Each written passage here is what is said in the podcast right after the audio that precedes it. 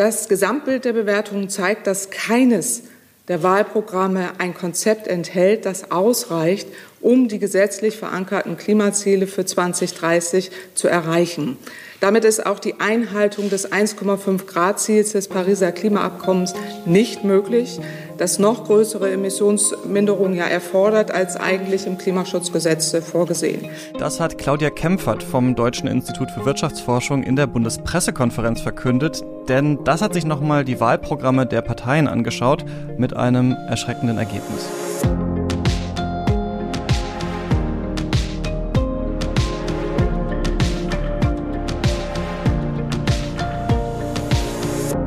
Ihr hört das Klima-Update, den Nachrichtenpodcast von Klimareporter, gerade in Zusammenarbeit mit der Taz. Heute mit mir, Christian Eichler und dir, Sandra Kirchner. Hallo. Hallo. Ja, es ist, ähm, wir merken das, glaube ich, alle, immer noch Wahlkampf. Mhm. Äh, in den Umfragen führt gerade die SPD, die Union liegt dahinter, die Grünen auf dem dritten Platz. Äh, wir haben hier im Podcast ja auch schon über die Wahlprogramme dieser Parteien gesprochen, aber die hat sich jetzt auch nochmal das Deutsche Institut für Wirtschaftsforschung angeschaut, ähm, beziehungsweise letzte Woche haben die das schon gemacht. Da hat es bei uns aber nicht mehr in die Sendung gepasst, deswegen äh, sprechen wir da heute drüber. Außerdem ähm, reden wir noch darüber, wie Deutschland im Ausland klimaschädliche Geschäfte fördert und wie viele Kohlekraftwerke weltweit eigentlich noch in Planung sind. Genau, und wir legen los mit dem Vergleich der Wahlprogramme. Das mhm. DIW selbst ist ein unabhängiges Forschungsinstitut, das hauptsächlich aus öffentlichen Geldern finanziert wird. Und Claudia Kempfert hat den Bericht letzte Woche in der Bundespressekonferenz vorgestellt. Die leitet da halt die Abteilung Energie, Verkehr und Umwelt. Genau, und ein Hinweis zur Transparenz. Claudia Kempfert ist ähm, Mitglied im Herausgeberrat von Klimareporter und schreibt quasi für unser Online-Magazin auch gelegentlich Kolumnen. Genau, ein O-Ton aus der Pressekonferenz haben wir am Anfang der Folge gehört. Was hat das DIW gemacht? Die haben sich die Wahlprogramme der Parteien angeschaut und auch wirklich nur die Wahlprogramme. Also es gab ja zum Beispiel ähm, dieses grüne äh, Sofortprogramm, was dann später nochmal vorgestellt wurde in Teilen. Ähm, das ist da zum Beispiel jetzt nicht mit eingegangen. Und dann haben die eine Methode entwickelt, um zu schauen, wie plausibel ist es überhaupt, was die Parteien vorhaben und welche Folgen würde das haben. Und das ist schon äh, spannend, denn so einen Realitätscheck gab es bisher gar nicht. Die haben also durchgerechnet, was würden diese Maßnahmen fürs Klima bringen, wie viel CO2 könnte damit eingespart werden und so weiter. Ähm, einmal im Hinblick auf das deutsche Klimaziel für 2030 und dann auf das 1,5 Grad Ziel von Paris. Ja, und das Ergebnis ist, keine Partei schafft es, das deutsche Klimaziel und dann im Umkehrschluss ja auch nicht das 1,5 Grad Ziel einzuhalten. Wir wissen ja quasi, das deutsche Klimaziel ist für Paris zu schwach und deshalb ist dann quasi das schlechte Abschneiden beim 1,5 Grad Ziel auch zwangsläufig. Die Parteien unterscheiden sich in dem Ranking, wie klimafreundlich ihre Wahlprogramme sind, trotzdem richtig stark. Die Grünen sieht das DIW auf dem ersten Platz, weil halt ihr Programm in allen Sektoren richtig konkrete Vorschläge aufweist.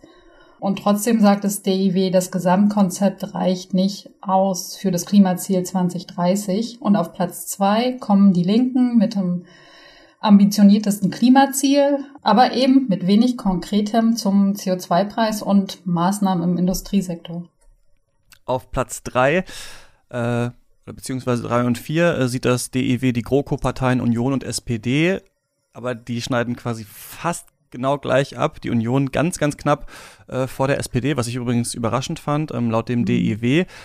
Erkennen diese Parteien die Klimakrise zwar an, machen aber zu wenig konkrete Vorschläge. Die SPD sei zum Beispiel im Verkehrssektor recht ambitioniert, die Union eher in der Industrie. Dafür aber ja beide in vielen anderen Bereichen überhaupt nicht. Und auf dem letzten Platz ähm, liegt in diesem Ranking die FDP, die sich eben zu vielen Fragen wie zum Beispiel Landwirtschaft oder dem Gebäudesektor überhaupt nicht äußert. Und genau, die AfD würde noch fehlen, aber äh, die leugnet ja die Klimakrise mhm. und hat deswegen auch kein Konzept und wurde nicht bewertet. Ja, ich denke, das zeigt halt nochmal, dass wir wirklich aufpassen müssen, was uns PolitikerInnen gerade erzählen oder versprechen wollen. Die Parteien von Armin Laschet und Olaf Scholz haben jetzt sehr lange Deutschland regiert und auch sehr viel verschlafen. Und trotzdem tun beide so, als wären sie die großen Klimaretter. Olaf Scholz von der SPD äh, inszeniert sich ja jetzt als Kanzler für den Klimaschutz. Und Armin Laschet von der CDU, der behauptet, er hätte den Hambacher Forst gerettet. Und da mhm. können wir nur sagen, aufpassen. Besonders plausibel ist der Kampf fürs Klima nicht. Und das untermauert das DIW jetzt auch nochmal. Und trotzdem sehen wir auch die Linken und die Grünen, deren Klimaprogramme wir hier ja eher gelobt haben, die sind noch nicht weit genug. Nee, wir hängen euch ähm, den Link zu dieser Studie nochmal an. Ihr findet das in den äh, Shownotes. Da kann man auch nochmal grafisch sehen, also welche Partei jetzt in welchen Bereichen punktet und in welchen nicht. Ähm, jetzt wollen wir mit euch geografisch in die Arktis springen, genauer gesagt ins nördliche Sibirien an die Mündung des Flusses Ob. Da wird ähm, nämlich an neuer Gasinfrastruktur gebaut, denn da soll künftig Erdgas gefördert und dann verflüssigt werden. Ähm, dazu kühlt man Erdgas richtig doll runter, dann wird's flüssig und dann lässt es sich besser transportieren. Und da in Sibirien soll das größte Flüssiggasprojekt mhm. Russlands entstehen. Und ähm, schon bald könnten da jedes Jahr 20 Millionen Tonnen Erdgas verflüssigt und zu einem Großteil nach Asien exportiert werden. Und ein Teil davon, etwa 20 Prozent, soll auch in Europa landen. Hm. Ja, und wenn wir jetzt noch, also 2021, Anlagen für die Erdgasförderung bauen, dann haben wir ein Problem, weil sich nämlich die weltweiten Durchschnittstemperaturen schon mindestens um 1,1 Grad im Vergleich zur vorindustriellen Revolution erhöht haben. Und das heißt, wir sind schon super nah an der 1,5 Grad Grenze aus dem Pariser Klimaziel und sollten eigentlich schon längst aufgehört haben, fossile Anlagen zu bauen. So ist es. Äh, trotzdem die Frage, warum erzählen wir euch das jetzt eigentlich? Also, dass Russland wieder neue Gasanlagen baut, weil sich deutsche Unternehmen am Bau von mhm. Arctic LNG 2, äh, so heißt dieses Vorhaben, beteiligen. Im Fall von Arctic LNG 2 ist das der Konzern Linde, der Verflüssigungstechnologie nach Sibirien verkaufen will. Dieser Bau soll mehrere Milliarden kosten und auch ähm, wenn Linde nur einen bestimmten Teil der Technik liefert, ist es eben ein finanzielles Risiko für den Konzern, weil das so große Vorhaben sind. Und dieses Risiko äh, federt die Bundesregierung ab, indem sie sogenannte Exportkreditgarantien gibt. Und dabei überträgt die Bundesregierung das Risiko, dass Rechnungen nicht bezahlt werden, auf die Bundesrepublik Deutschland. Also wir alle stehen quasi dann dafür ein, falls eine Zahlung ausbleibt. Und das macht die Bundesregierung halt auch, um Exporte zu unterstützen, damit die Wirtschaft hier ihre Produkte und ihre Dienstleistungen ins Ausland verkaufen kann. Und häufig wird eben auch in unsichere Regionen oder auch in Krisengebiete exportiert. Und dann ist es natürlich für unsere Wirtschaft gut, wenn sie auf jeden Fall nicht auf ja, möglichen Zahlungsausfällen sitzen bleibt. Mhm. Und weil die Bundesregierung diese Zusagen schon gibt, bevor diese Geschäfte überhaupt zustande gekommen sind, machen sie manche Deals eben auch erst möglich. So wie eben jetzt bei Arctic LNG 2 und Linde. Die wollen eine Kreditsicherung über 300 Millionen Euro. Aber die Entscheidung von der Bundesregierung, ob sie die Lieferungen von Linde absichert, die steht eben noch aus. Und du hast es ja schon gesagt, eigentlich ähm, sollten wir keine Erdgasanlagen mehr bauen, auch weil bei der Förderung und dem Transport von Erdgas Methan frei werden kann. Das ist ja viel klimaschädlicher als CO2. Aber es ist trotzdem möglich, dass die Bundesregierung diese Zusage gibt, denn das macht sie richtig oft. Das läuft über den Kreditversicherer Euler Hermes, der gehört zum Allianzkonzern. Und weil Euler Hermes eben diese Exportkreditgarantien ausspricht, werden die häufig auch als Hermes-Bürgschaften bezeichnet.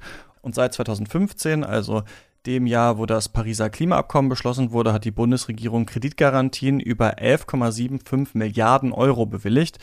Und damit wurden 144 Geschäfte im Öl- und Gasbereich im Ausland ermöglicht. Das hat eine Anfrage der Umweltorganisation Urgewalt und der Deutschen Umwelthilfe beim Bundeswirtschaftsministerium ergeben. Ja, und diese Milliarden fließen dann eben in den Ausbau von Öl- und Gasinfrastrukturen im Ausland. Selbst die Internationale Energieagentur IEA, die ja eigentlich eher konservativ ist, hat vor kurzem darauf hingewiesen, dass neue Öl- und Gasförderprojekte gar nicht mit dem 1,5 Grad Ziel vereinbar sind. Und was auch interessant ist, das Geld fließt eben häufig in Länder, die nicht so ausgeprägte Umweltstandards haben und diese auch nicht ganz so genau mit Menschenrechten nehmen, zum Beispiel China, Russland, Ägypten oder Iran. Und zum Teil fließt das Geld halt auch in Regionen, äh, in denen indigene Bevölkerungen wohnen, zum Beispiel bei Arctic LNG 2 sind das die Nensen und die werden halt durch diese Projekte in ihrer traditionellen Lebensweise gestört. Und deshalb fordern Umweltorganisationen, dass diese Absicherung oder Unterstützung von Erdgas- und Erdölprojekten aufhören muss. Die Bundesregierung solle sich da zum Beispiel Großbritannien zum Vorbild nehmen. Im letzten Jahr hatte UK bekannt gegeben, dass kein Geld und keine Unterstützung mehr für fossile Energien im Ausland vergeben werden sollen. Und äh, ja, das wäre doch vielleicht nicht schlecht. Mhm. Am Ende blicken wir nochmal zusammen auf die Kohle. Ähm, in Deutschland ist ja 2020 das letzte Kohlekraftwerk Datteln 4 ans Netz gegangen. Ähm, da kam ja vor kurzem raus, dass das eigentlich illegal war, also zumindest an dem Ort, wo es dann gebaut wurde. Und trotzdem können wir wahrscheinlich sagen, das war's. In Deutschland wird nie wieder ein Kohlekraftwerk gebaut. Mhm. Und der ähm, internationale Klima-Think Tank E3G, der hat sich jetzt mal angeschaut, wie sieht es eigentlich äh, weltweit aus? Also wer plant noch, wer baut noch und wer nicht? Die kommen zu dem Ergebnis, das Ende des fossilen Zeitalters ist eingeläutet. 44 Länder haben nämlich seit Paris beschlossen, keine neuen Kohlekraftwerke mehr bauen zu wollen. Und das entspricht etwa einer Gesamtleistung von 1175 Gigawatt, die geplant, aber nicht gebaut wurden. Und das ist richtig viel, nämlich in etwa so viel, wie China an Kraftwerksleistung bei der Kohle hat. Und wir wissen, die haben richtig viel Kraftwerke. Also gute Nachrichten und es geht sogar mhm. noch erfreulich weiter, denn dazu kommen dann noch vor der Klimakonferenz in Glasgow diesen November 40 weitere Länder, die sich dazu verpflichten wollen, keine Kohlekraftwerke mehr zu bauen. Jetzt ist natürlich die Frage, woran liegt das eigentlich? Also ist das Pariser Abkommen einfach so super und spornt das alle an? Äh, wahrscheinlich eher nicht. Die Wahrheit ist wohl eher, Kohle lohnt sich einfach immer weniger. Das haben wir ja hier auch schon oft besprochen und auch in Deutschland wollen ja immer mehr Kraftwerksbetreiber ihre Steinkohlekraftwerke früher abschalten, was man ja an den Ausschreibungen sieht. Erneuerbare sind ja einfach günstiger und deswegen setzen viele Staaten einfach nicht mehr auf Kohle. Ein bisschen anders sieht es in Schwellenländern aus. Da werden noch immer viele Kohlekraftwerke geplant. Im Juli haben 37 Staaten neue Kohlekraftwerke geplant, zum Beispiel Indien, Türkei und Vietnam. Und überraschend, die meisten neuen Kraftwerke will China bauen, nämlich knapp die Hälfte aller geplanten Kraftwerke. Und China ist halt auch der letzte große Finanzier für Kohleprojekte im Ausland. Die planen über 40 Gigawatt an neuen Kraftwerken in 20 Ländern. Im Bericht steht trotzdem, dass richtig viele Kraftwerkspläne aufgegeben äh, worden sind in den letzten Jahren. Gerade ist 76 Prozent weniger Kraftwerksleistung geplant als noch 2015. Und im Bericht steht auch noch, dass es jetzt vor allem an sechs Ländern liegt, die Kohleverstromung drastisch zu reduzieren. Das wäre dann nochmal um ganze 82 Prozent möglich, wenn China, Indonesien, Vietnam, die Türkei und Bangladesch keine Kraftwerke mehr bauen würden. Ja, dann hoffen wir doch, dass sie das nicht tun. Aber insgesamt ist es doch ein kleiner Hoffnungsschimmer. Schauen wir mal, wie schnell es mit der Kohle vorbeigeht. Und für diese Woche war es das schon mit dem Klima-Update. Ähm, abonniert uns gern in einer Podcast-App, die ihr benutzt und dann verpasst ihr auch keine Folge mehr. Genau, über eine Sternebewertung freuen wir uns auch. Themen und Feedback könnt ihr wie immer an klima-update.klimareporter.de schicken. Und an dieser Stelle danken wir wie immer den Menschen, die das Klima-Update in dieser Woche mit einer Spende unterstützt haben. Das waren Petra Schulz und Moritz Heiber. Vielen Dank und bis nächste Woche. Bis dann.